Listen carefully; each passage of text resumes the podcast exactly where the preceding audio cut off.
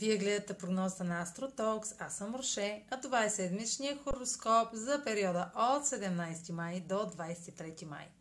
Ще започна с основните влияния на седмица, след което ще продължа с тяхното отражение по знак на асцендента и зодиакален знак. На 17 май Венера е в съвпад с Северния кърмичен възел в Близнаци. Това, което сте получили като съобщение, мисъл, прозрение и идея през срещата на Меркурий с кърмичния възел предходната седмица, сега може да добие повече смисъл. Може да получите още информация на къде да продължите, като сега ще усетите, че тази мисъл или идея не е случайна и изисква още проучване. На 21 май Слънцето е в квадрат с Юпитер в Риби. Това е първият аспект към Юпитер, откакто влезе във водния знак Риби на 14 май. Това е ключов момент за оценка на стремежите и намеренията за растеж от края на януари.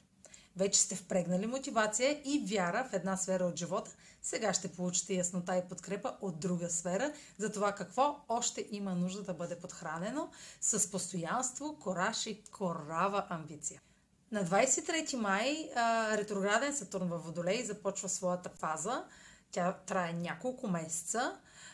Повечето от вас са чували за епохата, за ерата на Водолея и ако сте разбрали и усетили ролята на времето, в което заживяхме, дойде моментът да приложите наученото на практика, особено докато Сатурн е ретрограден.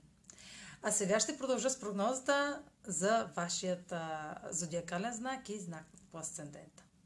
Седмична прогноза за Асцендент Рак и за Зодия Рак. Слънцето в аспект с Юпитер в Риби ще даде нова възможност на делата, започнати в сферата на споделените ресурси, да се развиват в зоната на обученията, докато се изолирате от света. В стремежа да разширявате възможностите си чрез чужди финанси, финанси на партньори или кредит, жените успех в отношенията с чужденци, пътувания, висше обучение, преквалификация, докато правите планове да осъществите най-смелите си мечти. Може да попаднете на няколко избора, като вече сте получили информация от кой да се възползвате.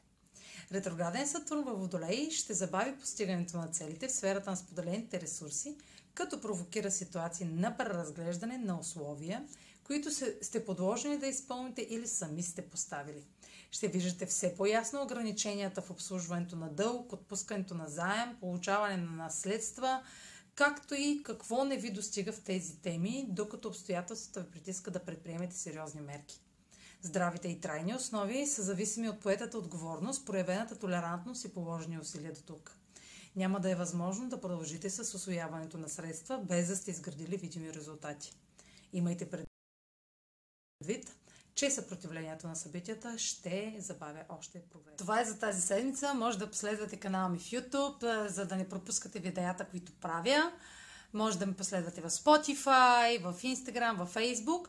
А за онлайн консултации с мен може да посетите сайта astrotalks.online, където ще намерите услугите, които предлагам.